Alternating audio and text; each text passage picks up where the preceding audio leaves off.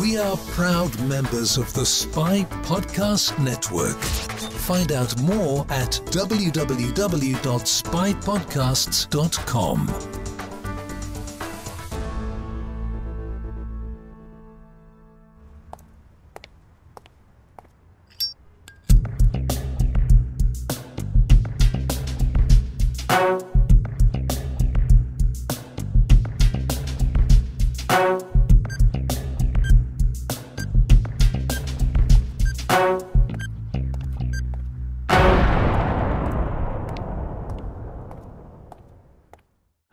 and welcome to Spy Hard's podcast, where your hosts go deep undercover into the world of spy movies to decipher which films make the NOC list. But remember, this information is strictly for your ears only. I'm Agent Scott. And I'm Cam the Provocateur, making martinis in a paper shredder. I want to get into the martini and the margaritas and the Bloody Marys of it all, but I think first we should uh, introduce our very special guest. Joining us on the show, it's Mr. David Schroeder from the Cold War channel on YouTube. Hello, David. How are you? Cam, Scott, how are you guys doing today? I'm doing really well. Can't complain. It was uh, pouring rain and the sun's just come out behind me. So uh, apparently the skies have opened as we've started this chat. So it can only bode well for the film this week. It's clear Falcon sailing weather. but um, maybe before we talk about the film a little bit, let's talk about you, David. Now, I, I actually came across your channel through a mutual friend, which is uh, Ian at the Cold War Conversations podcast, who's been on the show before to talk about Bridge of Spies, another Cold War film. And I thought, hey, let's get another Cold War expert on to tackle a Cold War film. Perfect synergy there. But uh, maybe going back a little bit, you know, what what piqued your interest in the Cold War? Well, um, thank you for having me on. I'll start with that, guys. And I'd say that the uh, the term expert there is probably doing a lot of heavy lifting in uh, that particular sentence. But uh, I'm uh, I do I, I host I'm the host of a YouTube channel called the Cold War Channel. Uh, we're taking a week by week episodic look at uh, really like the as broad a spectrum of the like a basically a 45 years like chunk of history, um, using the Cold War as a backdrop. Uh, lots of stuff that we talk about is, you know, USA versus uh, Soviet Union, KGB versus CIA type thing, but we also delve into a lot of other topics that um, certainly have a Cold War angle to them, but aren't uh, aren't quite as much on the the beaten path um, as some of the the main the big narratives. Um, we hit the hit the high points and try to go into some of the little nooks and crannies. Um, as for my interest in the Cold War, um, I grew up. Uh, I was born in the late '70s. Grew up in the through the '80s uh, under the the specter of nuclear annihilation. And if anybody's ever heard, if anybody listening has ever seen the movie Threads, uh, it's certainly not a spy movie, um, but that uh, that whole sort of genre of existence is one that has haunted my dreams for years now. Um, but uh, playing video games as a kid uh, that were very much like flight sims and things like that that had a Cold War backdrop. So it got me reading a little bit uh, into the history of you know different you know of the Cold War conflict and the you know American military hardware and Soviet military hardware. And I sort of found I had an interest in history and uh, did a did a history degree at uh, university. Um, focused more on European 20th century history, but not really on the Cold War. And then I finished my finished my degree and went off into the the working world and ignored history for about 20 years. And then a few years ago, I got pulled back into things through a, a, a Facebook posting looking for someone to host a podcast of all things. Um, and met with uh, met with one of the guys. He's actually one of the the, the founders from uh, Kings and Generals, mm-hmm. another um, big, fairly fairly big uh, YouTube channel. I should probably give them a shout out. Um, not that they need the support, but I'll give them the shout out anyways. And uh, met with them, and instead of ending up hosting a podcast, I uh, ended up in front of a in front of a camera uh, presenting uh, the the Cold War channel uh, once a week, every week since March of 2019. So, and along with that, I've sort of that really rekindled my own independent interest in doing like a lot of independent research um, and reading and like watching movies, books, and all those things that go along with sort of what good history could be, should be. Um, and then you know, it's I get a, a message from uh, from yourselves, and uh, here I am sitting in the chair today. So Well, and you said you weren't an expert. I mean, you've just laid it out pretty well there. But um, I think another question I had, I think before we move over to the film, obviously you've we've set up your interest in the Cold War, but what about spy movies? That's what we talk about. What's what are you into when it comes to spy movies? I, I was I was dreading this question. To be to be perfectly honest, I've I beyond say like Bond and Bourne, um, sort of the, the the really big players. I've never in my life I've never really been a, a big huge spy movie guy. Uh, I like war movies. Um, I like well done movies, and certainly a well done spy movie. You know that's will absolutely pique my interest. Mhm.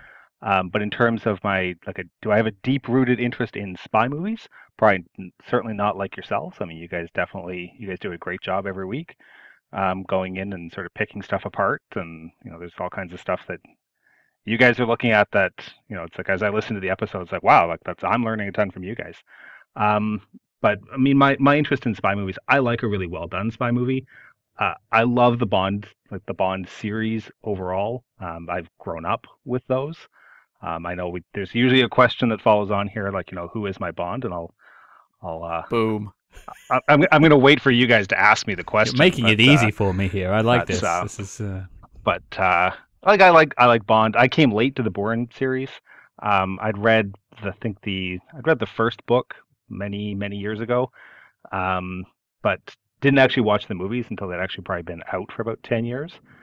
Um, it's uh, yeah, but it's I mean I I as soon as I don't go seeking spy movies, but as as soon as one comes on, like I'm absolutely like drawn in and absolutely sucked in. So that's uh that's inevitable that that type of thing happens. So.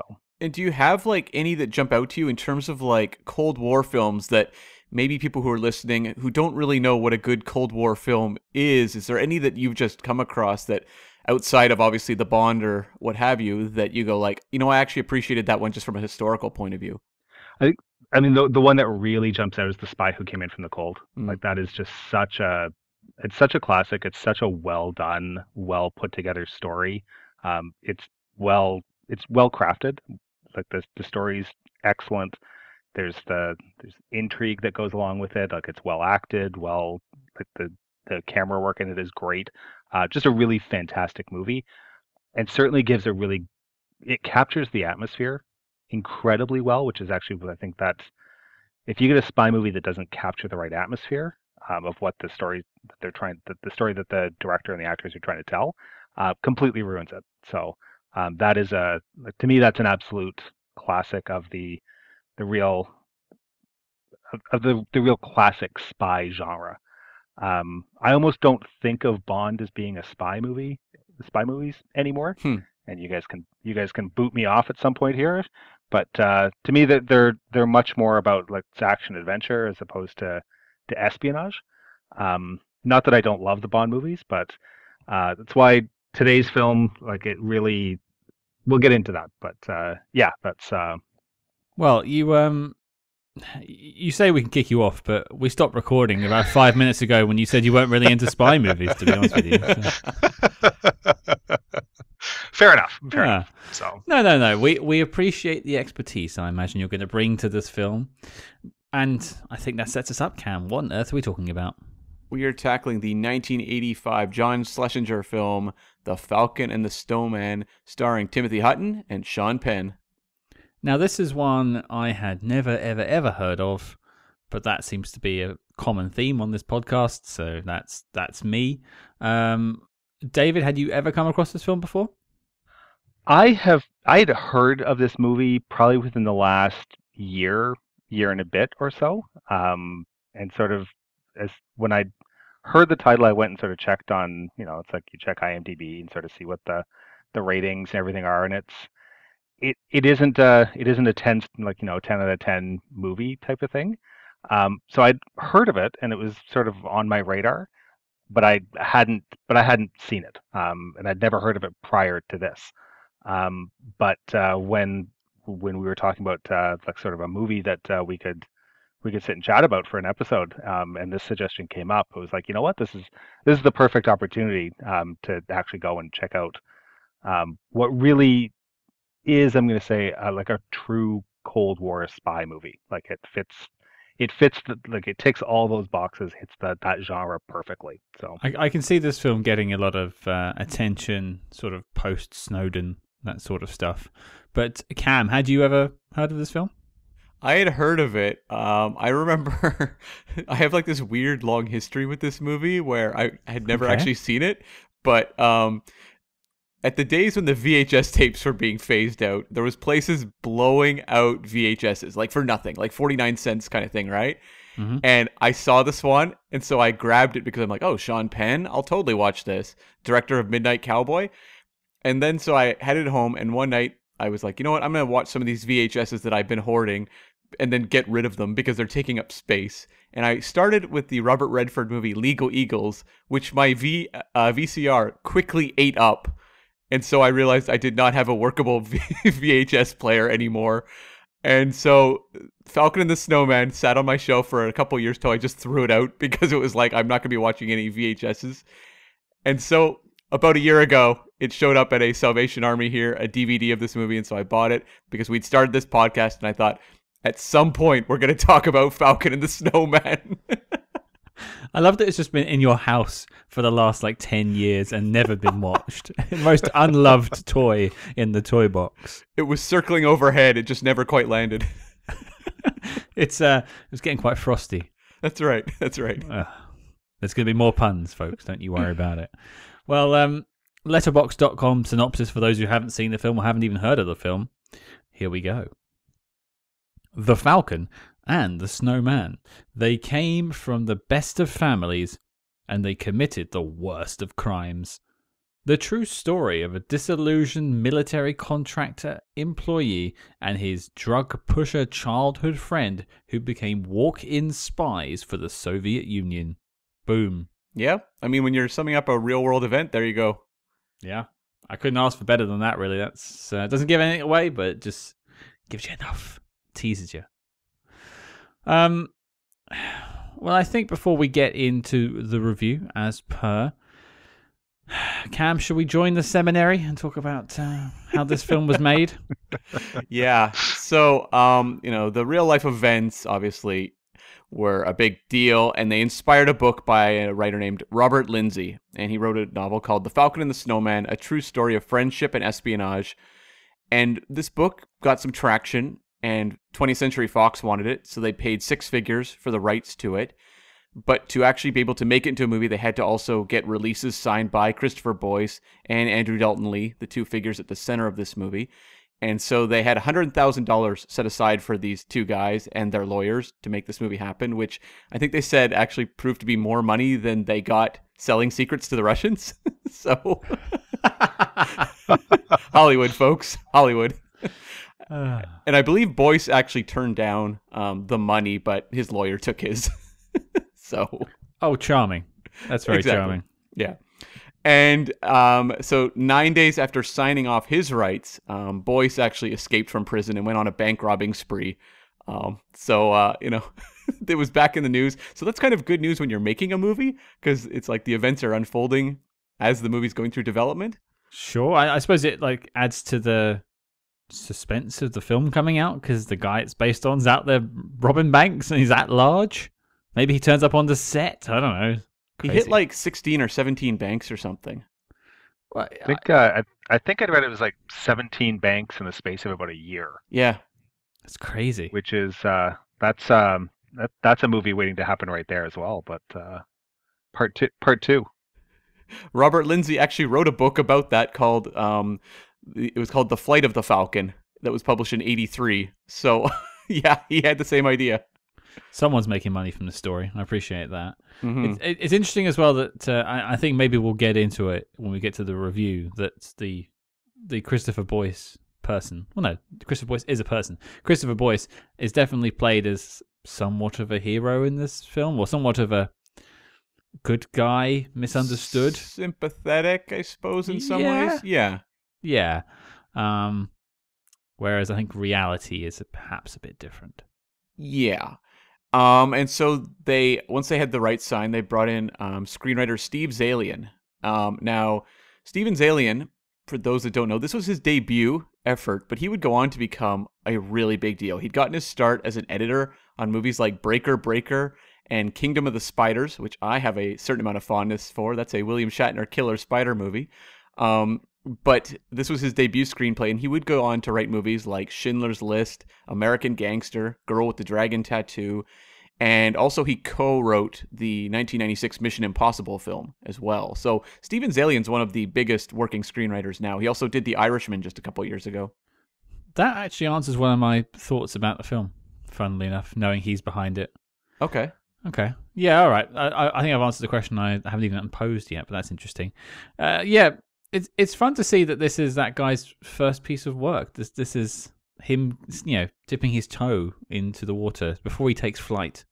I think what's most impressive about it to me is that this is giving nothing away about the movie, but it's uh, about what my thoughts of the movie are. But like, it's a very dense, you know, collection of material here, and mm. as a first-time effort, that's actually you know really taking something you chew on like it's not a kind of a basic you know put your toe in the water screenwriting effort and and also we've had a lot of adaptations on the show.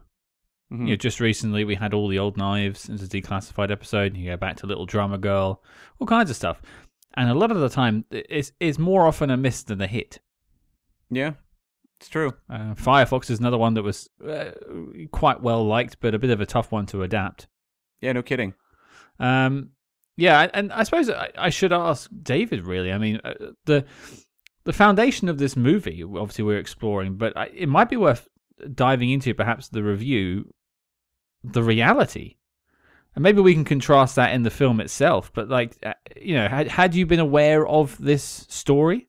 No, actually, this this was a new this is a new story for me, um, which isn't necessarily a surprise, as I said earlier. Like the, the that word expert that you used does is you know certainly doing a lot of heavy lifting. Um, but I mean, there's there's a so many stories like this mm. from the, the throughout the Cold War period mm-hmm. um, that we that I think we in the public um, sphere and even in academic as academic researchers we know the tip of the iceberg in terms of things like this that that have that have happened. Um, without going too much into the plot yet, uh, the reason that this is a public story is because of the way that it all sort of unfolded at the end um, where it, it hit the media um, and it turned into a, a big thing and there was opportunities to sort of to squelch things and the, that that wasn't taken um, in in favor of shedding light on everything uh, which certainly wasn't the I don't think was the necessarily the preferred option um, when exposing espionage cases. Uh, no one, no, no national country, when you're in a, a quote unquote existential fight for existence um, wants to admit that uh, your own citizens are, you know, betray- committing acts of treason and betrayal, and things like that. Uh, the overall environment where this takes place, it's uh, the, they set this actually. I have to give the the movie credit. They set the stage very well um, in terms of the time period. They never give a date, mm-hmm. um, and it's a this very simple tool that they use of just showing the Watergate hearings on TV, which there's there's no there's no background given in terms of sort of the, the national environment. Vietnam's winding down, Watergate's happening. Um, there's that real, I think, malaise is the the, the term that Jimmy Carter used uh, a few years later. Uh, but there's certainly a lot of disillusionment in the United States, mm-hmm. um, and the the movie I think does a really good job of tapping into that. Um, I think it fails on a few other things to really capitalize and sort of explain further on some of that. Um, but I think the movie actually does do a, a good job of of setting and establishing uh, a national mood of um, where there, there is this disillusionment with with government and with um, government overreach as well. Mm. The the church the church committee uh, Senate hearings uh, investigating the CIA uh, started in 1975, I believe. Um, and those were those were public hearings looking in where things like M, projects like MK Ultra, mm-hmm. um, which was I mean CIA government mind control, uh, men who stare at goats, um, kind of kind of stuff. LS, um, you know, testing, keeping people high on LSD for you know four months at a time, kind of thing, to see if you can you know reprogram their brains um, with zero consent, obviously, because it's the CIA. Why would you bother to ask for permission? But all of these things are sort of coming into the public light uh, through the 1970s uh, when the, the movie takes place.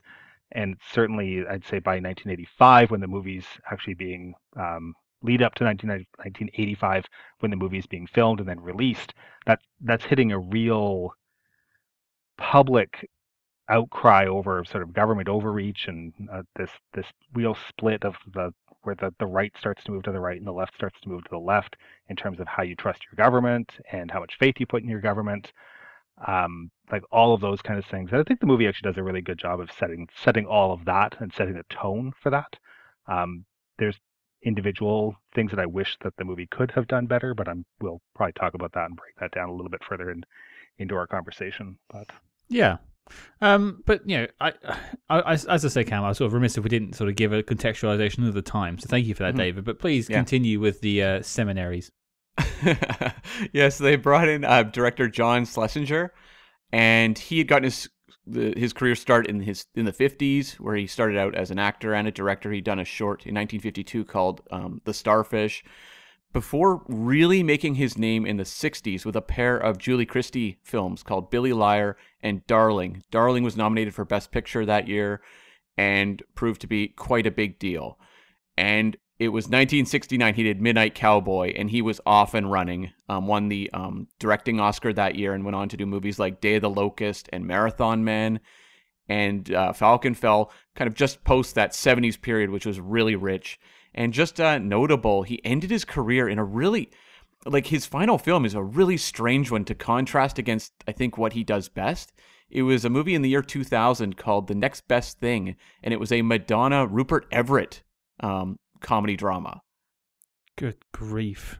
Th- yeah. Those words don't make sense together. Yeah, I, that's a weird combination. He, yeah, he made that in 2000 and died in 2003. It's sort of what was in the water in 2000s that they were hiring Madonna for films. I'm looking at this film and dying not the day specifically, but oh, well, I can answer that easily. Evita, Evita was a huge hit.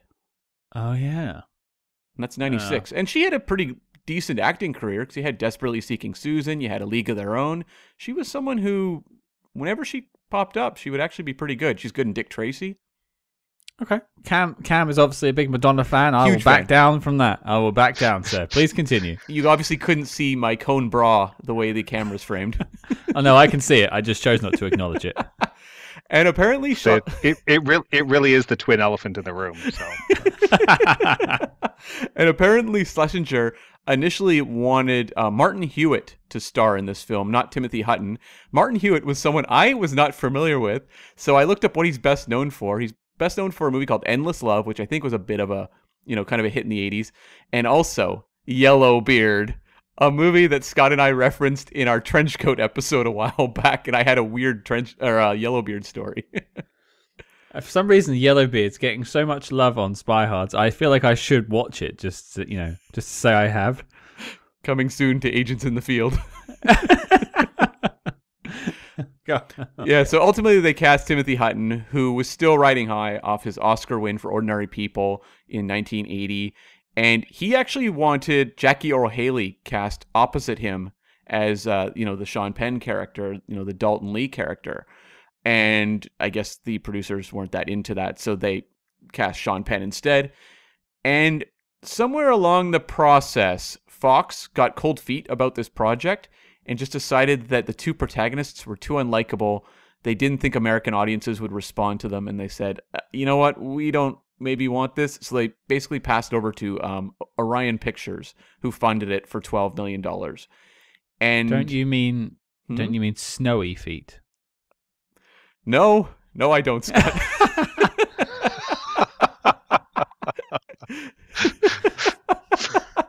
and, appar- and apparently, during production, Sean Penn and John Schlesinger butted heads badly to the point where they wouldn't even talk to one another. And I have a quote from Sean Penn about this experience. He says, I had difficulty with John because he wanted my character to be something that I didn't think had anything to do with the story. Dustin Hoffman told me that he was jealous that I had won his crown from Schlesinger as the most unprofessional actor he had ever worked with. The way I see it, if the actor's instincts are against the grain of the director's, then the director cast the wrong guy. The director has got to support the instincts of the actor every time. You can compromise and fit the director's mold, but the spark of spontaneity will be gone. Well, that was a mouthful. Indeed, indeed. Uh, Sean Penn still passionate about that experience because I think this was like a 2004 interview or something, like 20 years later. So he wanted him to be something that he wasn't being. I mean, he wanted him to act. Oh. I think it was like Schlesinger. This is a guy who's coming up in the 50s and 60s where directors molded actors. And now he's dealing with, I mean, it's interesting he cites Dustin Hoffman. He comes out of that 70s and late 60s period where you get more of those method actors who they're operating on their own little plane of existence. And I think Sean Penn falls very closely into that as well. Maybe Jackie Earle Haley would have been the better choice for Schlesinger. Someone they could. Oh no, that was a really bad pun. We'll move on. Go on, Cam. Yes. So as I said, budget of 12 million. Domestically did 17.1 and to the best of my uh, research didn't seem to really open overseas in any sort of recognizable way. Uh, at the box office, it landed at number 52 for the year between To Live and Die in LA, the excellent William Friedkin film, and Kiss of the Spider Woman, the William Hurt film that he won Best Actor for. And the top three for this year were number one, Out of Africa, number two, Back to the Future, and number three, Rambo First Blood Part 2. Still one of my favorite titles in cinema history First Blood Part 2. It's pretty great. The Rambo naming conventions are incredible. They're insane.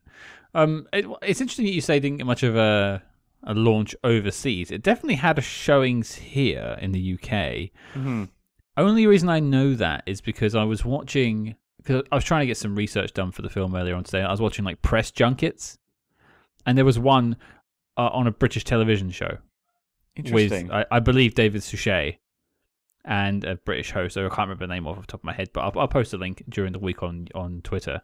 Um, and yeah, so it definitely got and it got reviewed, and yeah, so it definitely did have showings in the UK. Yeah, it's interesting how like certain movies like this, and it's possibly because it was a real just flop on that side of the pond that they just don't even record the box office or post it anywhere.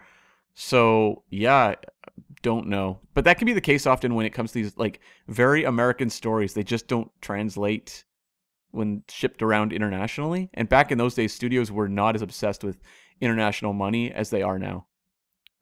Yeah, I, I, I can buy it. I understand it. And to be fair, there's a lot of films that we've covered from, especially from this '80s selection, that just seem to vanish as soon as they leave North America. Yeah, The Man with One Red Shoe, for example. Jumping Jack Flash. Yeah. Mm-hmm. Yeah. Uh, do you have any more for us, Cam? Yeah, just a couple notes I'll make, um, sort of in the wake of this movie. Um, that uh, the real life people, um, Daulton Lee was paroled in 1998 and briefly worked as Sean Penn's assistant. I would watch that movie. Whoa. Okay, so he hires him, so he hires him out of prison, basically. Yeah. I actually, I was about to make a joke about it, but fair play to Sean Penn for sort Yeah. of supporting an ex-convict and giving him a, a, a job and giving him a chance. So hopefully, uh, hopefully it was fine. Yeah. And he was um, sentenced to life, so the fact he got out in 1998, I guess not too shabby. And then also Christopher Boyce was paroled in 2003. I would guess he probably would have been earlier were it not for the bank robbery, you know, scheme. Yeah, probably didn't uh, help his cause. No. Go on, David. He he he got an extra um, he got an extra 25 or 28 years uh, for the uh, prison escape and the string of bank robberies. Um, he I would think it was originally a 40 year 40 year sentence Mhm. uh, handed down, and then uh, he only served three years of that before he got out.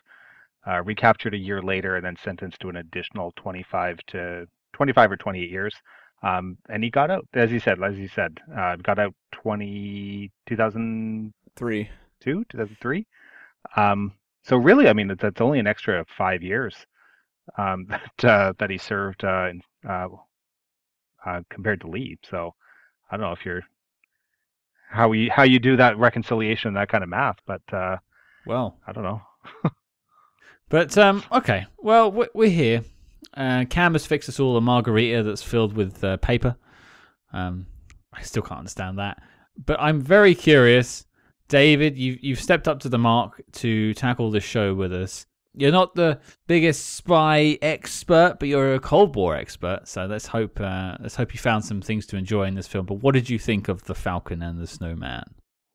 I'm going to give it a mixed review. Uh, I liked parts of it, um, but I liked a lot of individual parts, and I think there's a lot of individual threads that work really well. Um, but a lot of it, when it comes together, like this, this isn't. I think there's a there's some pacing issues with it. There's uh, it. I think in general the movies can. I almost think that the movie's confused in terms of the story that it wants to tell and that it wants to focus on. Um, that sort of was my my general takeaway from it. Um, but as I sat and sort of reflected on it and thought about it afterwards, um, what I started with, I think there's some really some really good and some really well done threads um, that run through the movie uh, that I just wish that Schlesinger had sort of picked one or two to run with instead of trying to take four or five and create one larger one larger thread. Um, I, I, I like the movie. I think it was it was interesting, uh, but there's it's it's not going to appeal to everybody. It's certainly not a. It's much more of a. It's not a Bond movie. It's not a lot of you know. There's no action. There's no explosions. There's no you know, jumping out of you know jumping out of aqua cars that fall out of planes. Like there's no, there's none of that. Um, but I think what it does really well is that it sort of reflects what a lot of real espionage during the Cold War period was like. It was people who have been either volunteered to to sort of smuggle secrets out or have been co-opted. There's sort of those two sort of main approaches that either CIA or KGB or Stasi or you know whatever whatever MI5, MI6, whatever organization it happened to be, that they would sort of take an approach to to develop an agent. And I and a lot of it really was just sort of like you know it's oppor- opportunistic. Take the information that you can, and pass it along it's not, oh my God, we have to get the the the secrets to the to the bomb are like here and you've got to sneak in and like get it out and you you know murder 52 people on the way and way back out again. It's very much this mundane like you know go to work take pictures of paperwork and sneak that back out. Um, and i think i think the film actually does a pretty good job of sort of cap- capturing that. There's some dramatization. I think there's some moments that they try to hype that up and like you know really develop it because it's a movie. At the end of the day, it's looking for entertainment. Um, but I think that the movie has a good thread. One of the threads that they ran through with that is that that type of tradecraft um, is is part of what being a spy is, as opposed to the the bond the bonds and the boards. So it's it's interesting. Uh, one of the things I was hoping you were discussing, you did straight away, was sort of talking about the, the tradecraft, as the, the film likes to use the word tradecraft, and, and the reality of it and how well that's depicted. So it's nice to know you, you think that was a, a, a fair depiction of what it's like. I mean, no one was in the room when that was done, apart from the two people that were in prison at the time. So a lot of this is an extrapolation of reports that they've read and things that are in the media. Da da da. And I think they interviewed both the, the two chaps in prison. I think both the actors spoke to them as part of their preparation. So mm-hmm. there's probably a lot of that in there too.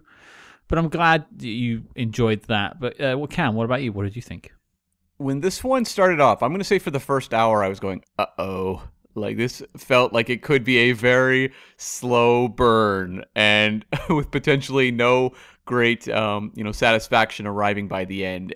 But I found myself, it really kind of lulled me in and won me over as honestly, it kind of began to shift the focus onto the Sean Penn character because I really think he is the really compelling you know driving force of what's really happening in this movie. And obviously what Boyce is doing what Timothy Hutton's character is doing is important and necessary but I often felt the movie just came to life when I was following Sean Penn as he's heading to Mexico to, you know, go to the Soviet embassy. And just like that sweaty nervous energy he had throughout this movie, it gave me like that kind of like there's not a lot of tension in this movie, and I think that's actually a bit of an issue with it. But I found what tension there was just came from Sean Penn's just like fidgeting his way through these very potentially volatile situations. So I agree, like pacing wise, it's definitely a, a, test at times. And it's a movie that when I finished, I thought it's interesting because you know, I looked up so, a couple reviews. You know, like Roger Ebert was over the moon for this. He gave it a four out of Yeah. four rating, and I think like at the time, probably for you know certain reviewers and everything, it really touched on a sense of national mood for them, and they really recognized the value in it. Whereas I don't know that it's aged particularly well. It's one I think that people interested in spy, you know, spy craft or tradecraft or the Cold War kind of messiness. Like that's something I really like, kind of the very tactile messiness of this movie. I think it translates quite well, but I have a hard time imagining that I could, you know, just pass this off to friends and be like, "Here, watch Falcon and the Snowman. You're really gonna have a great time with this one on Saturday night."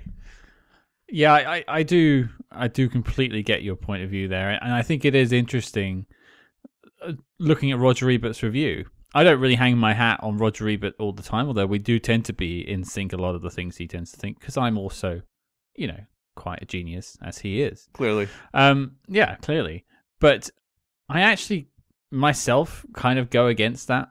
hmm I I had Cam's experience of not enjoying the first hour particularly, but that carried over into the second hour and the ten minutes after that second hour.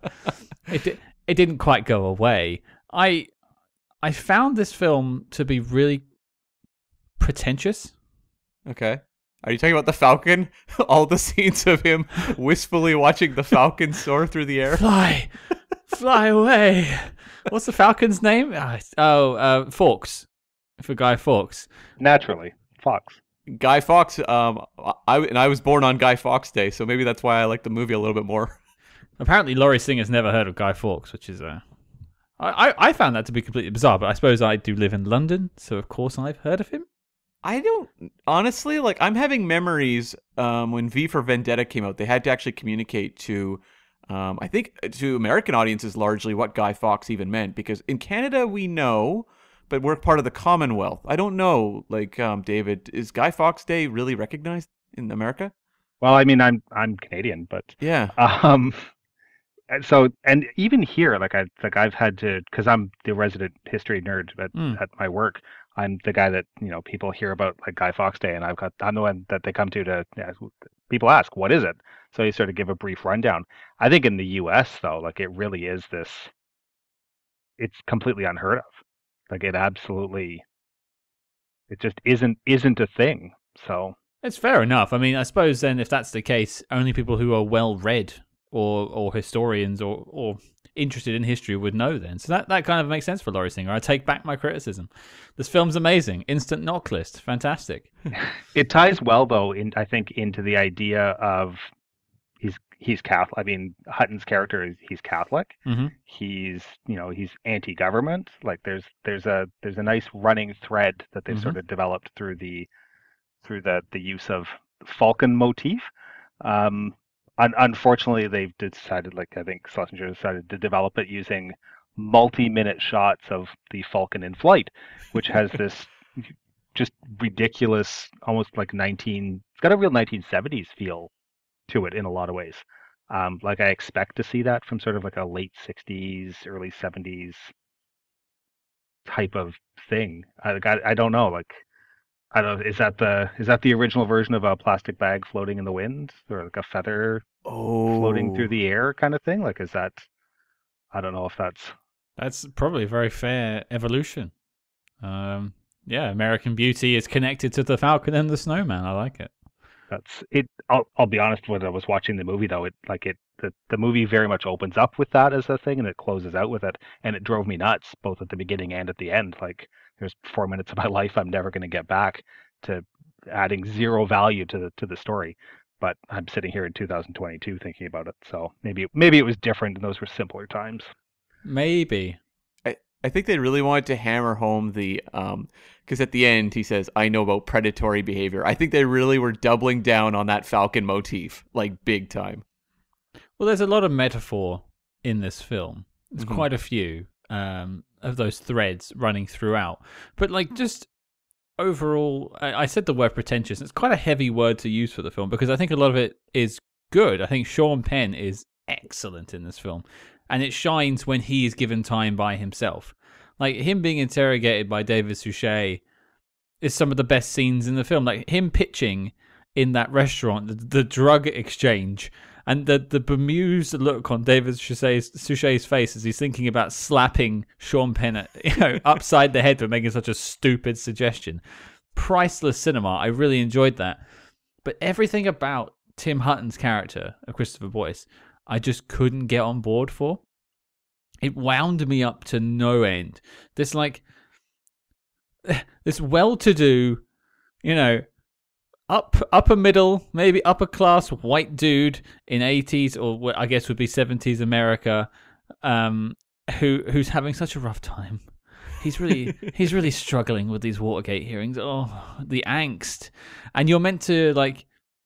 You're meant to kind of like feel bad for him that he's so disillusioned that he's decided to betray his government when like you just think, how did you get from zero to selling secrets to the Russians? Where was the in between point where you thought, hey, maybe I should take this to the New York Times? No, no, no, no, no, no, no, no. I'm going to take my secrets to Havana, or sorry, to Mexico, and sell them to the Russians. That makes sense. And then they also go and throw in, I'm really going for this film, I'm sorry, guys. And then they throw in this love story with Lori Singer, and I just have to think that was thrown in to give Tim Hutton someone to smooch in the film because I like Lori Singer in The Man with One Red Shoe. I think she's the best thing that film has, and that film has Tom Hanks and Jim Belushi in it. She outshines them both, and Dabney Coleman. But in this film, woof. Good grief. Not a good performance, and there is no chemistry with Tim Hutton. Well, It's there's there's bad. also no character. She's not playing a character. Oh no, no, no. She's just a pretty face. And it's noteworthy actually, Man with One Red Shoe came out the same year. So this was 85 was a big year for Lori Singer, I suppose. It it's the you know it's it's the love the mandatory love story that gets tacked onto every '80s movie. Sure. Um, she was also c- just coming off of Footloose, um, which was I mean I think that was the year '84. I think that was the year before. Mhm. Um, one of the probably one of the biggest movies of the year. Um, so I mean that's that's almost uh, how many names can we put up on the marquee um, Yeah. to to have people drawn in? But yeah, like she she was absolute. I think I think I I enjoy her I enjoy her as an actress, um, in other roles that she's been in. But there was I mean you could easily edit those scenes with her out, and the film wouldn't lose any value. So No, it did make me laugh that like he when he decides to go to Mexico, he just goes home and packs her stuff, and then there's this scene of like, "I don't love you anymore. Please leave." And then she goes, "Okay," and then they, and that's it. She's basically gone until one scene at the end of the film. Sure. I mean, I- I was fascinated by her alternating careers where when they meet, she's like working in a pet shop, but at the end she's at a movie theater. I thought she was shopping at the like- pet store. Was she? Yeah, because there was another guy behind the bar. Uh, behind the bar, pet bar. The bar. What kind of pet store is this, Scott? It's the best damn pet store in town. Yeah. Uh, um. Okay, I, I I could lamp on this film some more, but I want to talk likes first. So let's Mhm. let's go around the table. David first. Something you liked about the film. Uh, I I I liked the scenes, a lot of the scenes with Sean Penn, uh, especially um, the interactions in Mexico with with the, the KGB overall. I thought those were those were almost like a sep, but they felt like a separate movie, like it was its own sort of Mhm. movie thread running on its own. Um, but I thought I thought they captured that really well with the the, the almost the the amateur drug dealer trying to set up and you know do business with the KGB who remained this, you know, what by all accounts is a very professional. Um, they were the from the perspective of the film. Clearly, they're supposed to be the bad guys, but they come across as very professional. They come across as very, you know, they're they're mission oriented. Like they're they're they're in it with a, a job and a goal to do. Um, and it's del- the performance is delivered really really well uh, in the face of a what feels like a completely unraveling Sean Penn.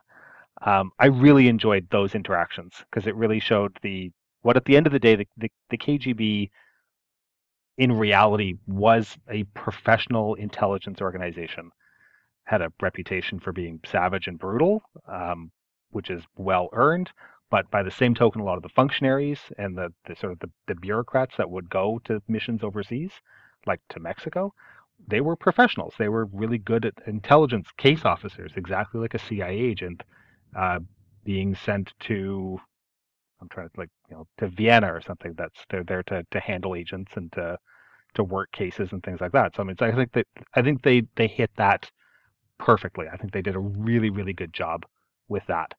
No, I, I definitely I definitely agree with you, David. I think you know watching Sean Penn's character go from this like itchy, yeah, drug addicted drug pusher to basically self imploding by the end of the film is a fascinating watch, and and I could watch him act in those scenes for a two-hour film. I think I would be absolutely fine. Um, yeah, Sean Penn is fantastic in this.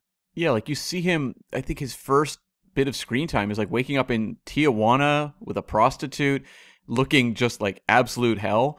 And this character does not start high and fall. Like, I think that's part of where the tension comes from for me because, as I said, like uh, Schlesinger isn't like really grinding the suspense in this one, but it's just having this character who you know is entirely unreliable and dangerous to deal with. And the way that like Timothy Hutton is so blind to send this guy off to deal this stuff to the uh, to the Soviet Union, you know, embassy, and it's like this is a bad idea. And to watch scenes where David Suchet is sitting across from Sean Penn and just has this slow, bubbling resentment and it just continues through each interaction. And i found all of their interactions were where i kind of sat forward and was really into the movie. You know scenes on like the playground or the restaurants um, when he crashes the embassy party because you never know quite what suchet's character is capable of and he has like that hired goon that's always with him where i kept expecting for sean penn's you know arm to be smashed or something so i think to me that's where a lot of the strength lies and i will say though as much as i think timothy hutton's character is kind of blank in the movie. There's not a lot there really, other than the setup of this just this kid who's kind of rebelling against whatever he's got, basically. Um, I do think the scene where he's with David Suchet and Sean Penn um, is actually very effective when they're pushing the paper to him and saying, write down the names of people and, you know, their jobs, their personal lives, you know, sexual deviations, all these sorts of things. Like, I think that Timothy Hutton kind of comes alive in a moment like that, but it's it is Sean Penn in all those scenes that makes the movie just kind of spark when it works. I do have a quick confession about the Sean Penn character if you guys would like to hear it. I would. Confess away. So, obviously, this film is titled The Falcon and the Snowman. You can figure out who the Falcon is pretty quickly, and obviously, you can figure out, I guess, by process of elimination, who the snowman is. But I until I watched this a second time, I didn't really ever click as to why he was called the Snowman. Really? That's yeah. I'm sorry. I hey. Oh, and for those who don't get it, who haven't seen the film, it's because he does lots of cocaine. Yeah, did that uh, term not really is that not as popularized maybe in the UK? Because like the whole snow and like I always think of the Black Sabbath song "Snowblind." Um, although Black Sabbath are from the UK, so you have no excuse, Scott, whatsoever. Oh no, we have cocaine here too. Don't worry, yeah, the, it exists. Sl- oh, I know that, but the slang term for snow. Uh, I, I, I, well, I can't say I've ever really taken any, so I don't know all the slang terms. Cam, the way you've been hanging out, apparently in in playgrounds in Mexico. Apparently, well, that's another story altogether. Yeah. Um, I did also know at one point in my life, the only mustache I could grow was exactly the same as Sean Penn's in this film. Mm. Very wispy. Uh, I think one of my, like one of my favorite parts is like it, he starts off with this just this terrible, terrible like you know the this the fifteen year old mustache, mm-hmm. but the way that he sort of he plays with it throughout the film, like it's almost like he's like he sits and he he touches it and like he sort of I don't want to say grooms it, but it's just like it it almost it's this it's a almost like a feature through the movie. It's it's very it it stood out to me. It actually it's it's a I don't know if that's a good thing or a bad thing, but uh, it's that weird little tiny terrible mustache. But he really sort of leans into it through the film. It's what teenagers that can't grow facial hair tend to do. Is they like they get that one bit and they just like, hey, look at my mustache. And I know this is true because Cam still can't and does try to do the same thing. Accurate. Yeah, I, I don't think I could grow a mustache if I tried. So yes, that would be quite accurate. Um, you should, for the time this episode grows out, there's about four weeks. Why don't you just grow out a mustache and send us a photo? no, not a oh, chance. Okay. Um, I think like the mustache thing with Sean Penn, it feels also like something a young, very serious actor would do, where you come up with like a bit of business and you're like, I am gonna milk this for everything it's worth. Like I feel like when he grew that mustache, he's like, I am gonna make this count and really use ways to um, accentuate it to really nail down this character. And I think it's something you hear actors talk about as they mature. They say, no, no, do less, do less, let the character come through you as opposed to fidgeting through more superficial means. But I mean, it worked here because this is like a young person who's kind of a train wreck. So it, it all worked for me. Like the fidgety nervousness of it, I think really plays. I'm just saying, Movember. It's a few months away. Cam, we're all waiting for it. I I think he's trying to say if you start now, Cam. But, uh, That, that's exactly what he's saying. Yes. Good man. Um, what about you, Cam? Like, Um, I would say a lot of the procedural stuff here. Steven Zaillian, who we talked about at the top, like there's a lot to translate and communicate to an audience, so it's not head scratching. And I remember watching the movie Casino, which I'm a big fan of the Scorsese film, but that like first 45 minutes or something is all voiceover explaining the ins and outs of the casino industry, and it can feel rather burdensome for some to sit through. And the fact that this movie gets it across through just the Tim Hutton character kind of being your avatar into this, you know, this RTX securities firm intercepting these transmissions and all that. It's maybe a little bit confusing because you don't quite understand the connections to the CIA and the NSA, but like I feel like the movie does a good job in making this feel like a reality, making it feel like something you can understand. So by the end, I wasn't confused at all. I understood everything, but it does it in a way that's driven through often through character experience. Then stop the movie. Timothy Hutton's going to now speak for 10 minutes. yeah, I think that, and that's just that's good writing right there. That's and it's obviously very clear that this guy went on to do much greater things. Yeah, and I think even just sending Sean Penn on those missions, um, they kind of let all of their exposition flow through those situations. So it's a movie that's actually quite complicated, I think, to communicate to a Hmm. general audience, and it does a very good job at it. I'd be interested to know, and I, I'd love to get um, Mr. Zaillian on as a Spy Master interview, but he's just one of those ones just so busy. I don't think I'd ever get him if I tried. I'd I'd love to know at what point the script was written versus the book, and like how much he had to create versus reality. Just like the little things, from the mustache to the you know the drug pitch in the cafe, like all these little things that add to the film, especially the Sean Penn stuff.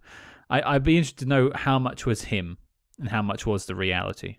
Yeah, because I know the book was published, I think, in 1979, and then the movie's 85, so there would be a, a gap there. But even still, just to take, I'm sure, all of the information in that book and work it into a two-hour screenplay would be would be a heavy lifting act.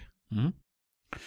I think in terms of likes for me, the only one that we haven't really spoken about is I I like that this film while some of perhaps the tradecraft is dated and stuff now because you know, we were all computers. We're, we're doing this digitally. This podcast is overseas. This is not taking Minox cameras to cipher cards. That is a different age. But I think the story is still very relevant today. And I, I and that's what uh, what didn't surprise me when David said that someone had mentioned this to him because I think this film seems to have been somewhat forgotten, uh, which I think is a shame because I think the story is a very interesting cautionary tale um, for the sort of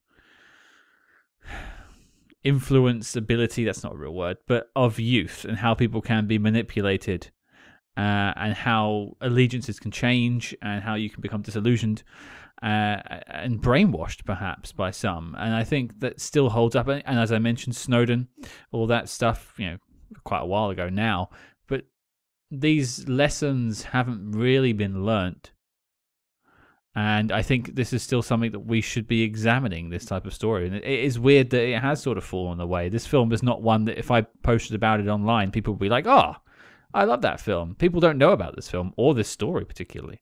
And also how like young people are can be very active agents for making things happen, Mhm. but at the same time can be very easily manipulated or misled by far more experienced people who've learned those life lessons. Like I think that's sort of an undercurrent of this movie that It's pretty timeless.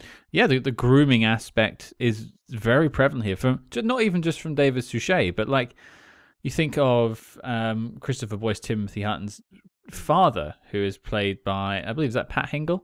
Yeah. Yeah, yeah. um, I we he's been on the show before. I think Pat Hingle was featured on one I of think the we. films. ca- I think he showed up in something recently. I mean, I always think of him, of course, as Commissioner Gordon in the Tim Burton Batman films. But Sure. uh, yeah, I think we did have him show up in something recently.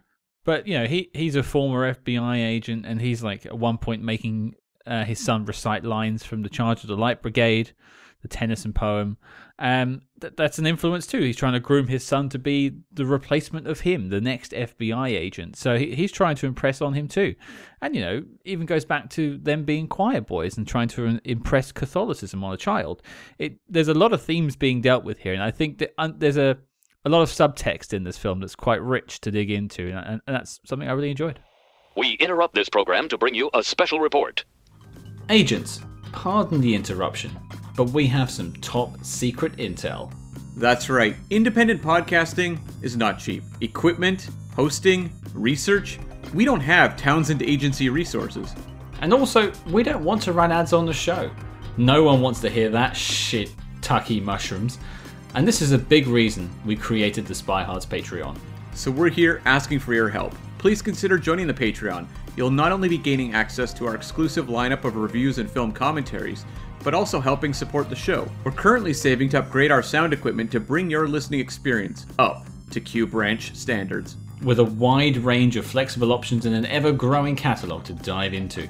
Become a true spy hard today and enter the Xander zone at patreon.com slash spyhards. That's S-P-Y-H-A-R-D-S or you can find a link in the show notes below. Now Cam, on with the spy jinx. Okay guys, I'm going to take us over to dislikes I think, but uh, any final notes?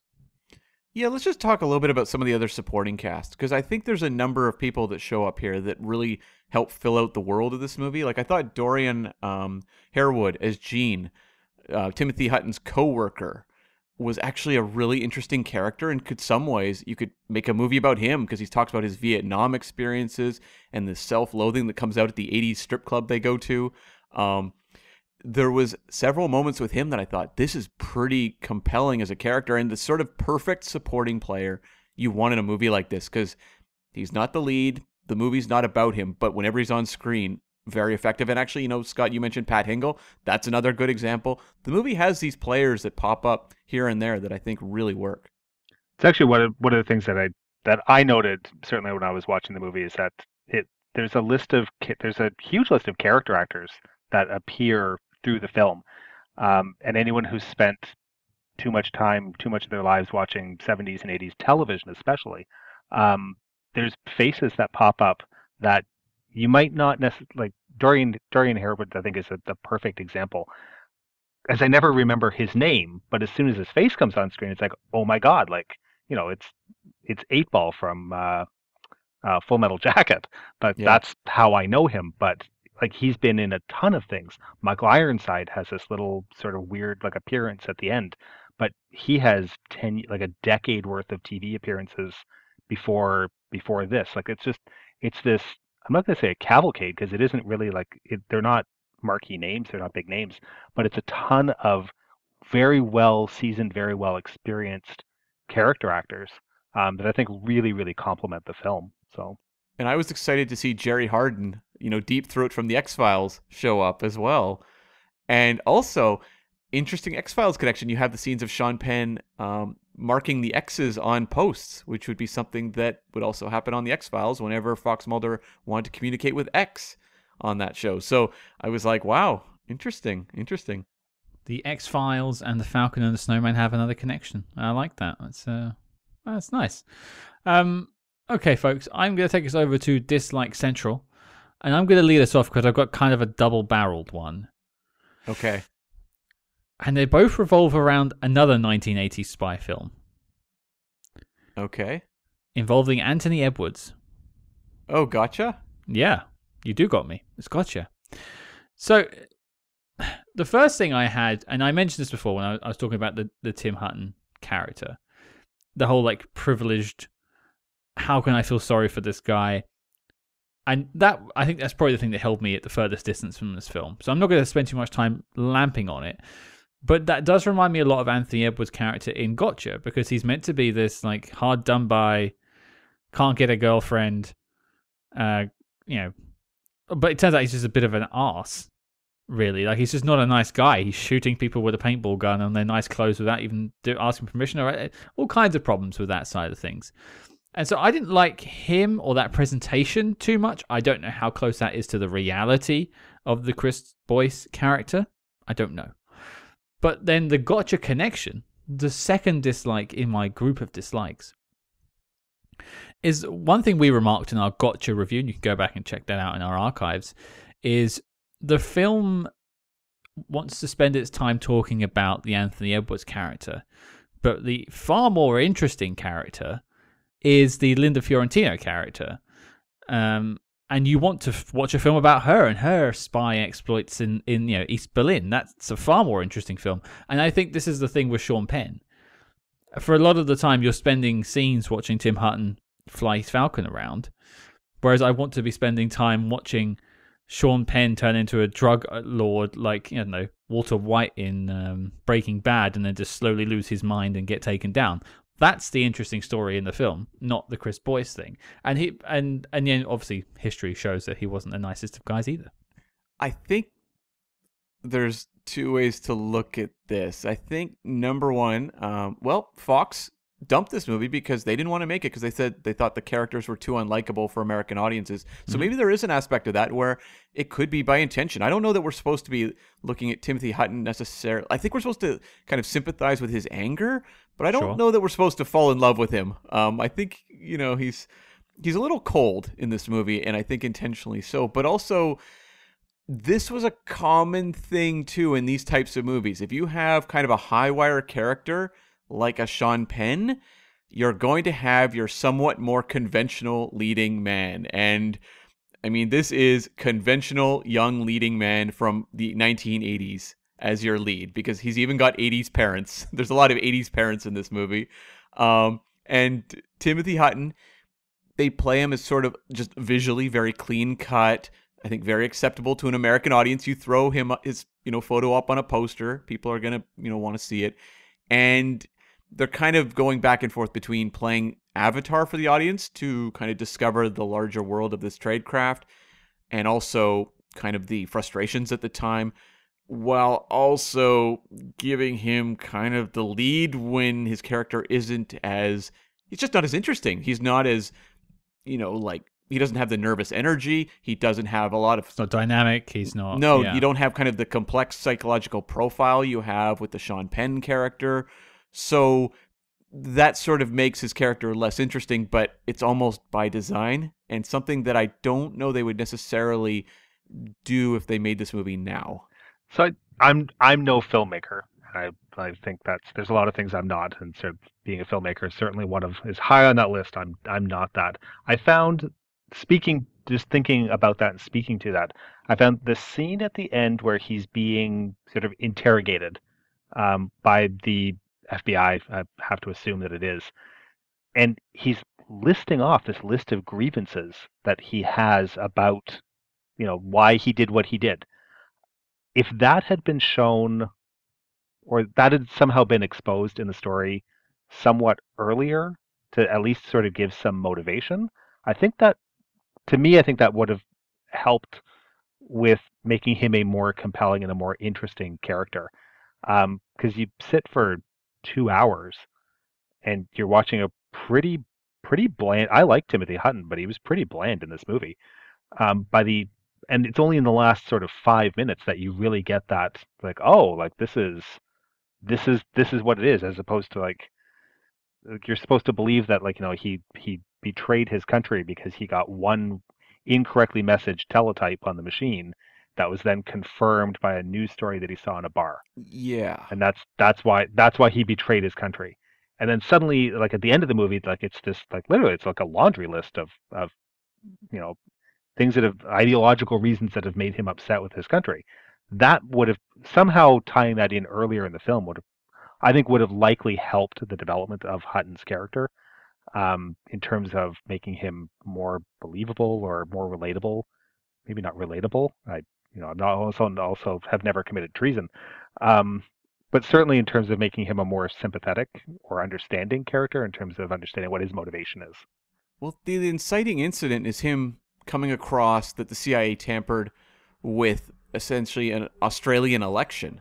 And you're like, okay, that's interesting, but that feels like the way to kick off that character's journey. Like, I feel like they should have had him discovering more things and Yeah. why his anger keeps building and what keeps driving him. Because if he's this angry about an Australian election for two plus hours, that seems like a bit of a stretch versus like someone who keeps discovering more and more through this job saying, hey, like, there's a lot going on and it's making me angrier and angrier and making me want to lash out. Well, you look at there's a scene earlier on where he's watching. I think it's the Watergate trials or something like that. I'm not. I'm not too up on Watergate, but I think that's what he's Right. watching on television, and he's Yeah. guessing what the senators are going to say, yay or nay. Nixon's impeachment. Right. Okay. Okay. Fine. Yeah. Again, relevant. Um, and um, so you've got that, and he's he's guessing it, but you could also have it where he learns that the CIA has influenced senators in his own country, and maybe that's how that's what swung him. And then he goes and watches the television and goes, "Well, I know he's going to say no because they influenced him." and this is outrageous. And then that's something that can sort of militarize him a little bit there. Whereas this one thing in a completely foreign country, now I know Australia is is an ally, I understand that, and that would anger me too if I found that out. But I don't think that's enough. I think you're both right. I love Australia. I've been there, but yeah, like it seems like something like for a kid, uh, you know, this twenty-year-old kid basically in the U.S. in the nineteen seventies, like it feels like it's not quite enough of a driving force this election in Australia. Um, what about you, Cam? A dislike? I mean, for me, it we've touched on it. It really comes down to just sort of the pace, and that this movie just doesn't feel like it's.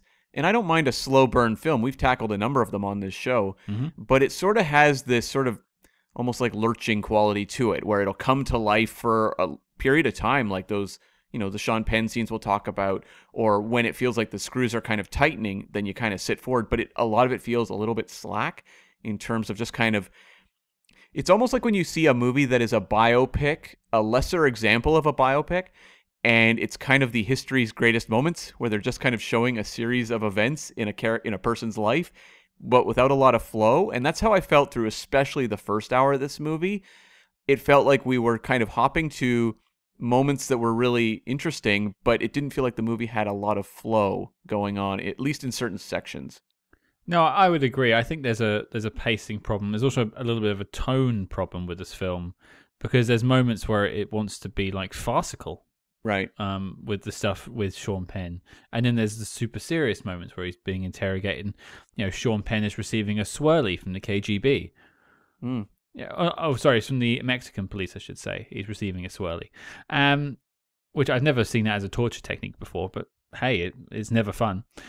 Um, not that I know, but yeah. So I I can see what you mean about the the pacing issue. It's something that bumped on me too. I think this film could be under two hours.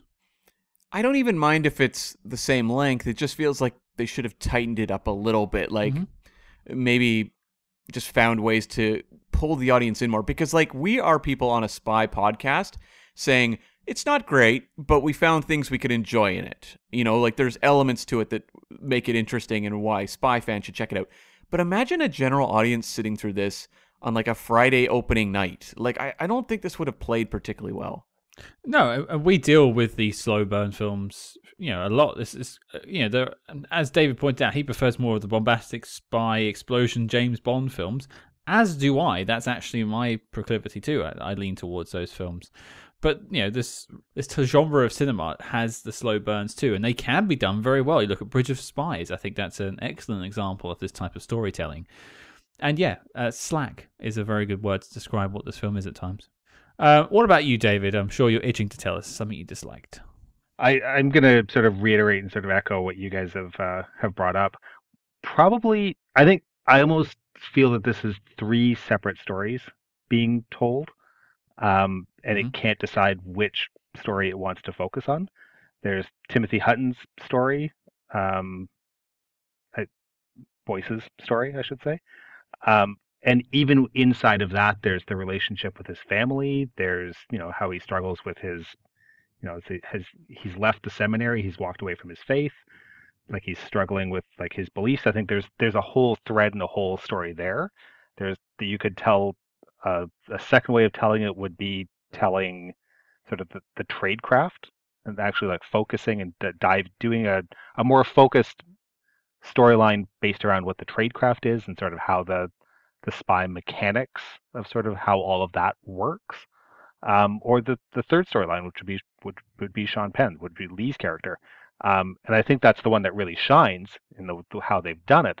But taking all three of those and then trying to intertwine them and tell one single story in a two-hour time frame, um, it it doesn't. At the end of the day, it doesn't really work for me. It's too it's two it's three separate as far as I'm concerned, it's almost three separate films that have, they've tried to sort of smash in together into a, a two hour block. Um, this would almost be like I don't know how you guys feel about like taking old movies and doing remakes on them. I have a love hate relationship. This almost feels like this would be a good HB like a 10 part HBO series. Um, and give it and you could take all three of those narratives and really sort of take the time to explore the different facets and tell that story over a longer period of time, um, but in a, a more episodic fashion. I that's that's how I would would have liked. I think at this point, going thinking about it, that's how I would have liked to have seen this type of story presented. And I think actually that may have resolved an issue that's kind of I, I couldn't put my finger on it until really you were talking there, which is the relationship between the two leads and that they have this friendship. And like honestly, did you feel that friendship really in the movie? Not in the slightest. I mean, that's the the the, the friendship there is there's uh, they state they make a couple of statements. Like the family makes a couple of statements, like twice. There's a slideshow where like you know they show like high school graduation and then them being altar boys together, and that's supposed to establish that they're they're childhood friends and therefore are buddy buddy for life and you know ride ride or die. That's uh, but it doesn't translate well through the rest of the story. It's just sort of like here's the exposition, just believe believe it because we told you to believe it, but mm-hmm. there's nothing else to sort of back it up and to reinforce it. Like what do these two talk about? We never had just have scenes of them just talking. It's always kind of plot driven. The moment that feels like the most kind of 20 year old guys goofing around is when Sean Penn comes and crashes his date with Lori Singer's character, and I'm like, oh, this is kind of uh, kind of amusing the way that Sean Penn's playing the scene, but like you don't have a lot of that. It seems like it's just Sean Penn kind of on looking on the verge of blacking out, hanging around Timothy Hutton's apartment. But I would have just liked a little more because I think if that relationship is stronger and you have more of a sense of what's propelling both of them and why this relationship matters, it could really pay off dramatically at the end where they're both, you know, standing side by side going to prison.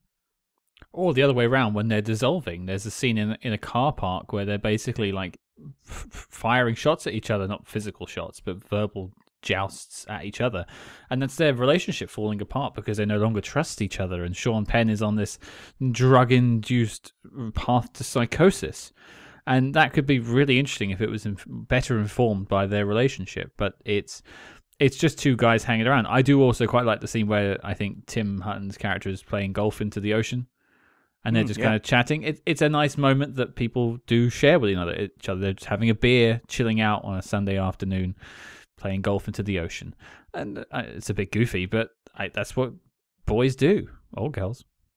Mm-hmm. Yeah. Um. Well, I think before we wrap up with a NOC list question, I'm going to throw it out to any final notes. So I've got a couple, but uh, David, anything you haven't mentioned that you'd like to?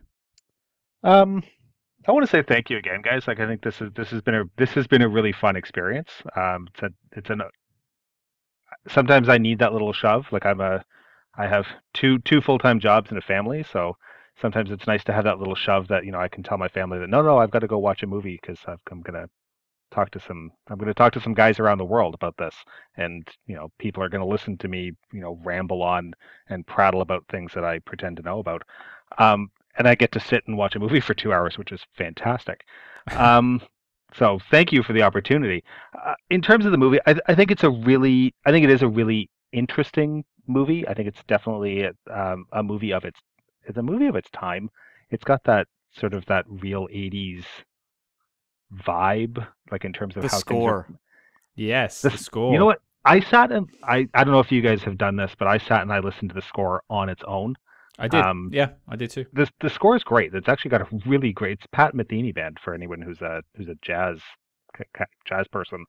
Um, and the the final track is actually uh, Pat Metheny and David Bowie, um, which is was great. Um, I did read somewhere that the original score there was a lot of pop songs that were that were in the, the movie with the original cut that have been since cut out for you know whatever re- re-releases that have been done. Um, thank you very much, licensing rights. But um, I would I I the the copy that I saw of this did not have the like all the, the additional pop music to it. Uh, the official score is great. I would love to have heard it with the uh, with the original uh, music in it. I actually did hear it with the original music, but it was really distracting hearing 99 balloons whilst he was being swirled.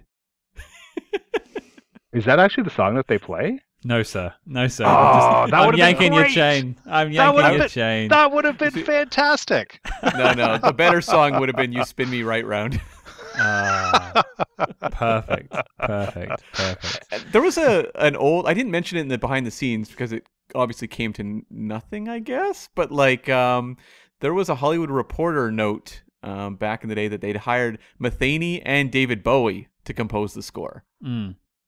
So I read that too. It didn't sound like it was. David Bowie was obviously in that one song, but that was his entire involvement, I think. yeah, And it doesn't even really feel like a David Bowie song that much. no, Strangely. I- I, it I didn't, didn't. jump out to me. It didn't jump out until he started singing, and then Yeah. it's like, oh yeah, that's you know clearly that's you know that's David Bowie, but um, but it didn't have a.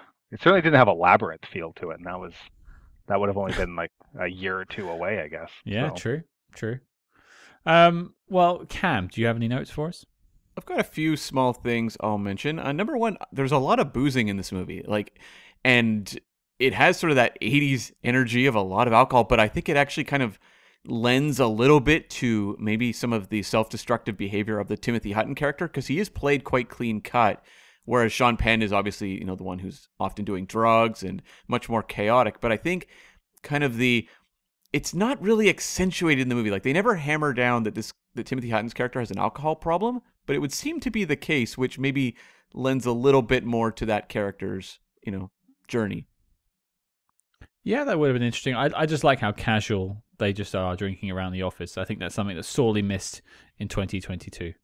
Mm-hmm. Yeah. Day day drinking. I'll, I'll ask the question of you both then. Have either of you tried mixing margaritas or martinis in a paper shredder? I have not. Uh, Cam doesn't drink, so he wouldn't be uh, he wouldn't be making it for himself. Maybe he did it for some. Maybe he- maybe Cam would do it to prank someone. Um. Actually, I just made a Shirley Temple through a uh, shredder, so that's all I can relate to. What's what's like the weirdest? Is that the weirdest way of mixing a drink? I'm trying to think of other ways. That's the strange. That's the strangest way that I've ever seen. But I I have to assume that the ink would give it a bit of a pop. So And the the like the leftover paper that sticks on the gears would also be in it, so you have like this white powdery stuff inside. It's it sounds really gross. The thing I found interesting about drinks was it's so specific. It feels like either it's just one of those crazy ideas that someone had, or it happened, and it's actually part of these the, the story that they had. But I wouldn't want to have that drink, no. No. Uh, yeah, I, I agree with you, Scott. Like it had to have happened. It's way too specific to just make up for a screenplay. Yeah, it's yeah, I uh, agree. I agree. the insanity. Uh, go on, Cam. Um, yeah, I've got a couple other things. The sequence in the um in the playground where Sean Penn starts, you know, basically freaking out on Suchet and goes on this rant, and it's like doing the cut, like the flashbacks to various experiences his characters had. I thought that sequence was really effective. So I thought Schlesinger and his editor did a fantastic job with that. Um, and then just a couple silly things. The blonde that we see with Sean Penn a few times in the movie, I guess his girlfriend, um, was actually the uh, young woman that Bill Murray is hitting on at the start of Ghostbusters when they are doing the uh, psychic tests. ah. How did you find that out? I just recognized her. Oh wow. That's a deep cut. Well done. Yes, Yeah. thank you. Hmm. Um, also, this movie had a very 80s pool boy at one point in the movie when they're at the house and you see in the background this like very muscular blonde man in like short shorts and a tank top. I'm like, that is uh, kind of distracting. Cam, I, I fully approve of this, but if you want to say something, just say it. You know, I, I'm all for it, but it, you know, this is a, a dramatic scene and you're focusing on the muscular pool boy at the back. I think you might have something to tell us. I'm just, How I, I support you. It's okay.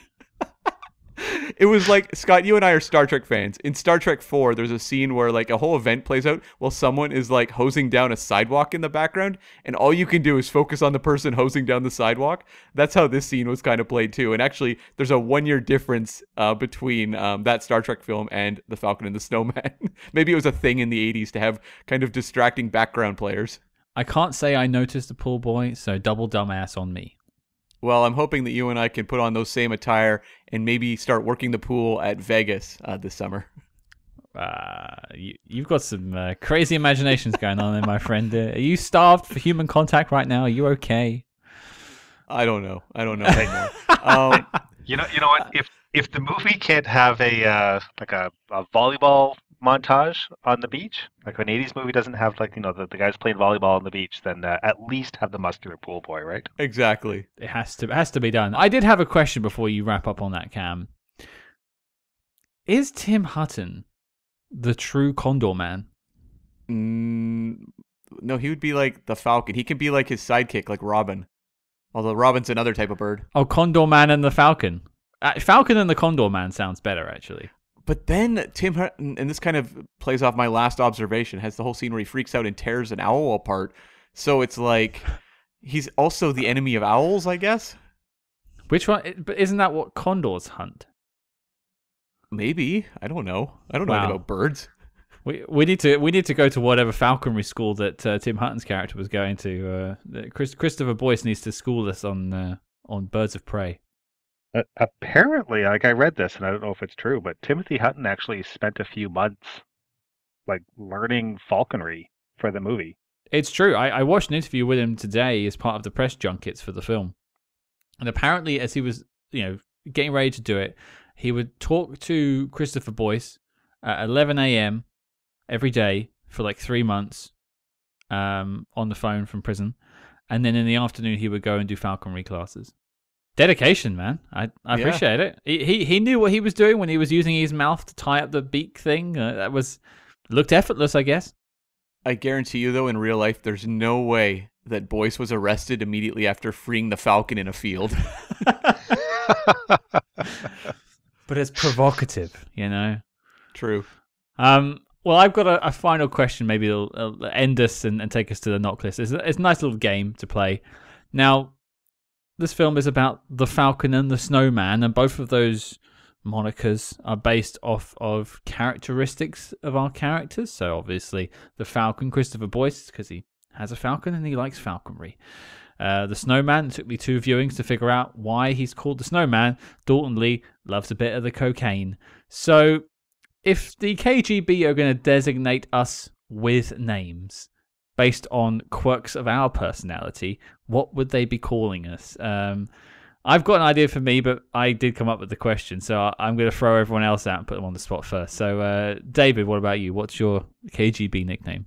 Oh, geez, put on the spot. That's uh, whatever. Probably like according to the YouTube comments, um, and uh, as a word of advice to anybody listening, just avoid the YouTube comments of, of everything in general. It's the uh, the absolute cesspool of humanity.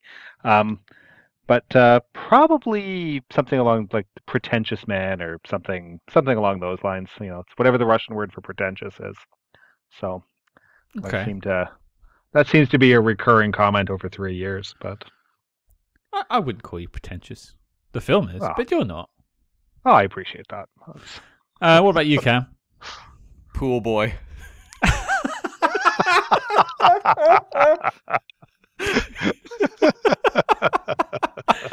Fantastic. Um, well, I, I, I, it took me ages to figure out because we had a we had this game recently where um where they were giving people names based on like their personalities. Oh, it was Trenchcoat, funnily enough, another '80s film, and um they like called an Irish person Blarney. Yeah, You know, that's right. Um, and I couldn't come up with a good answer on that one. It actually comes out on the week that we recorded this, funnily enough. But I realised that if we're talking about things that we really like, and you know, the Falcon really likes his Falcon, the Snowman really likes his snow, so I'm going to go with Donut. Okay. So we've got Pool Boy, Pretentious Man, and the Donut. Now that is a script that I think anyone would be willing to snap up. Where's Where's Zaillian these days? I'm sure he could uh, he could jump on and help us figure this one out. well, come on in, Pool Boy. I think it's time for NOC list questions. Um, David, now you are our guest. We're going to talk about the NOC list, but Cam, can you just uh, talk us through what the NOC list is? Yes, the NOC list is the need to see official classics of the Spy Hards canon every week. After talking about a movie, we decide if it belongs in the pantheon of all timers. And some of the movies on there North by Northwest, Three Days of the Condor, Goldeneye, Goldfinger from Russia with Love, um, Hanna is on there. There is a diverse collection, but um, it's often a, a breaking point at the end, even with a, a movie that I think is pretty good, like a movie like Falcon and the Snowman, but does it belong with the all timers? Mm. And that is the question we must now answer. So, guests are always first. David, is the Falcon and the Snowman and the Donut making the NOC list? If it had a donut in it, then I'd say that probably might give it the edge. But uh, you know what? No, I, I would not put this on a uh, on on the NOC list. Um, I think this is uh, this is an interesting movie. I think for people who are really into either historical context or really into like really into spy drama type, Mhm. um, and are willing to put up with. I'm not going to say a lot, but are really willing to put up with some of the, the flaws that are in, in in the movie. I think it's I think it's a it's a worthwhile watch. Um, but is as you guys have alluded to already, is this something that I'm going to recommend to my friends that uh, you know you've got two hours on a Saturday evening and you know you're really looking to watch a great movie? This isn't going to make the list, but there's there's there's better examples of the genre out there. This isn't a bad film, um, but I also don't think that it's one of the, the best films. So So that's a no from you, but it sounds like you would recommend it to the people who leave comments on your videos on YouTube. I think for some people, I think that, that they should definitely watch this just so that I can suck away two hours of their lives. But that's yes. yeah. But interesting uh, side question though, you know, as Cold War is your area of expertise. I know you don't like me using that word, but you are. Um, your viewers, would you recommend people that maybe jumped over to listen to the episode with you from the channel, your followers on there? Would you recommend they go out and check this film? Yeah, I would actually. I think this this is I think this this movie has a lot to offer in terms or it's got multiple things to offer in terms of looking at a little bit of sort of tradecraft in terms of looking at CIA relations in terms of how KGB operated in third third countries. There's lots of little things like that that I think are a really interesting take. And it's Hollywoodized and there's things like that, but I think in terms of setting it sort of a general tone, then yeah, absolutely. I'd say like if you're if you're super into the Cold War and you're like, you know, you want some of that that background um, and catch sort of the, the zeitgeist, like I think the movie does a, an okay job, a pretty good job actually of capturing um, capturing that. So Okay. Um, well, Cam, you, this is probably the deciding vote. So, NOC list, yay or nay? Uh, no for me.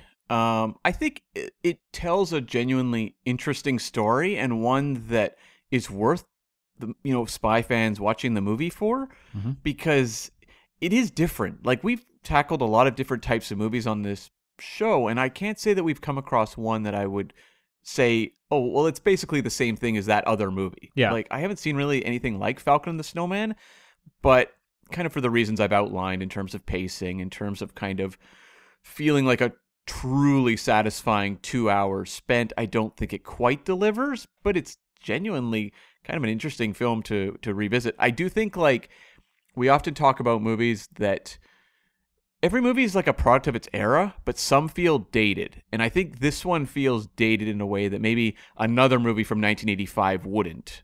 So, yeah, I think in that regard it's a little bit uh, a little bit awkward, but um, overall solid movie and I think I liked it all the more because I watched it immediately after watching Morbius. Oh, I don't think we'll touch on that film in this episode, from what I've heard, at least, anyway. but there you go. That's two no's, so it isn't making the NOC list, and uh, my vote's pointless. So here's my thoughts. It's it's going to be a no. I'm going to continue the icy reception for the Falcon and the Snowman. I had to get the last pun in there, and I think for for fans of the sort of spy procedurals out there, the the less action bombastic ones, I think there's something to be found in here. I think uh, spy Cold War historians, fans of that era, you know, listeners of David's channel, I think will definitely find something to enjoy in this film because you can maybe put the performances to one side or some of the characteristics to one side and, and look at the tradecraft and enjoy it for what it is as like a an encapsulation of that era of spying, which I think it, it can be quite interesting in that sense. But overall, I don't think it delivers. I think it delivers something different, and I think it's definitely one of those interesting ones that say if everyone say when we finish this show and we handed the NOC list over to someone and they, they devoured the NOC list uh you know like a margarita uh, and then they said i want a little bit more this is maybe one i would throw their way i i i, I think they might get something out of it It feels more like a curiosity than a staple. yeah and, you know also young Sean Penn, if you're charting his career, he gives a fantastic performance. I think that's something to check it out for. And you know, if if you're a fan of the sort of the writing of Steven Zaillian, who's gone on to do fantastic films, again, another thing to check out. But overall, it's a no. So it looks like it's uh, three no's, and as such, the film is not making the NOC list. Now, David, I want to thank you for taking the time to join us today to talk about. I mean, is this your first film review on a podcast? Have you have you done guest appearances before? No, I've done one other appearance for. Mhm. Um, I'll give a shout out to uh, the guys Robbie and uh, Matt over at uh, Fighting on Film. Mhm. Um, we talked about uh, one of my favorite Cold War movies, Strategic Air Command, um, which is. Uh, I had to apologize to them because I basically made them do the movie I wanted to do, um, and it's not a. It, there's no fighting. There's no. There's no. There's no war type stuff on it, and I made them do that on a podcast about war films. But um, it's uh that's that's a really interesting movie for a whole variety of other reasons. But uh, uh, no, so this is this is my my second uh, time sort of dissecting movies. Mhm. I I don't get out to watch as many movies or find the time to watch even forget about going out to watch movies, even staying home to watch movies. I don't find as much time as I'd like to. Um, in my the the lo- long day long gone days of my youth, I used to watch a lot more uh, watch a lot more movies, whether they were critically critically acclaimed or just sort of you know pulp whatever it happened to be. Like I watched a lot of movies, so I like movies. Um, so the opportunity to sit and talk with like you know yourself, Scott, and yourself, Cam, about you, you you guys are you're two gentlemen who clearly know a lot about movies and about movie making and sort of the, the craft and the art that goes behind it. And it's really fun to listen to the podcast and talk to you guys about this because there's a lot of insight that I think uh, that a lot of people just you people aren't aware of that goes into like how a movie gets put together and what what can make or break the film. So Well, thank Oh, you, thank but you. um, but um, I'm just saying this to, to thank you for taking the time to you know find your time in the busy schedule to talk about this film. It's it's definitely not like a top line one. It's not it's not a Bridge of Spies. It's one that requires a little bit more thought, I think. And I'm I'm glad you found the time to sit and talk with us. But I mean, just tell the listeners, you know, a little bit about the channel. Yep. So the the channel again, it's uh, the the Cold War, the Cold War channel on uh, on YouTube. Uh, we release four to five episodes a month. Uh, Saturday morning is the the regular uh, time slot. Um, there's always an episode every Saturday morning. Occasionally, when we're feeling extremely ambitious, we'll get something out on a Wednesday as well.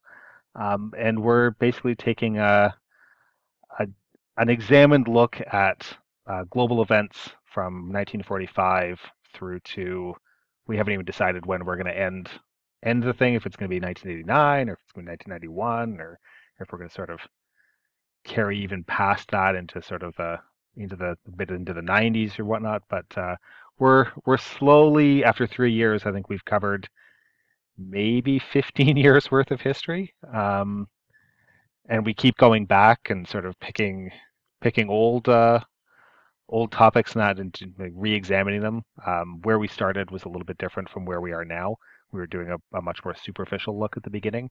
Um, we've decided that there's there's an audience and there's a desire to get into some of the, the real nitty gritty um, on some fairly obscure topics sometimes. So it's uh, yeah, so that's uh, the Cold War channel on uh, YouTube. Um, check it out. It's uh, and you know, come and leave a comment because I always read them, no matter how uh, how compliment how complimentary they always are. So, well, you know, I would always recommend going to check out the channel because, as I've proven through the last 90 odd films, I am not an expert at anything. So it's nice to have an expert on the show and someone we can send people to be an expert. And if you want to find out more about the Cold War channel, there will be a link in the show notes below as well. Um, so, David, once again, thank you for joining us. And you are also on social media, I believe. We we speak to you on Twitter. So, where can people find you that way? Um, we're on. So the Cold War channel is on. Um, what are we on? Facebook and Instagram. It's the the Cold War TV. Um, because I'm old, so I still use Facebook from time to time. Uh, and then on Twitter, I am on Twitter. That's and that's more me on Twitter. That's less the face of the channel, so much as my my little tiny outlet into uh, to venting into the world, where I don't have 300,000 people following me, which is kind of nice actually. Um, but for anybody who's interested, it's uh, at Cold War Channel uh, on Twitter, um, and I'm uh, semi-active on there, and you everybody gets to hear my deepest, most intimate thoughts about whatever's happening in the world at the moment. So. No, well, you know, we follow you in all those places, and we'll be when this episode drops, we'll be doing posts on Facebook, Twitter, Instagram, connecting to them all as well. So you'll easily find them through those connections as well. So, David, once again, thank you for joining us. Cam, the question falls to you. What are we doing next week? We are tackling the 1967 Casino Royale. It's going to be crazy, folks. Strap yourselves in. I I had the pleasure question mark of seeing this on the big screen just a few weeks ago at the Prince Charles Cinema here in London uh, with a couple of the listeners of the show. Shout out to Alice.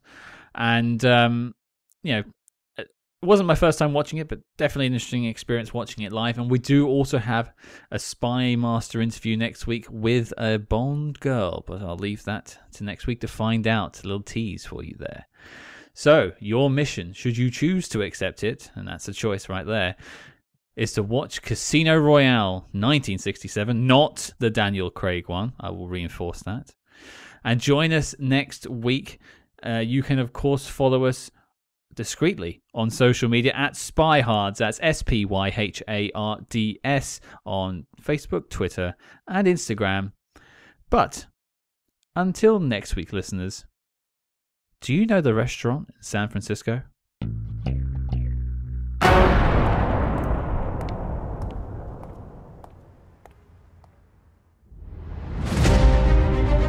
He never introduced himself by name and, and then he excused himself and there i was. I was now communicating with somebody from the kgb he exposed more than 1600 soviet bloc intelligence officers and his information led to the breaking of some of the most serious kgb and polish intelligence spy rings in the west just two short excerpts from the Cold War Conversations podcast. Go check us out wherever you listen to your podcasts.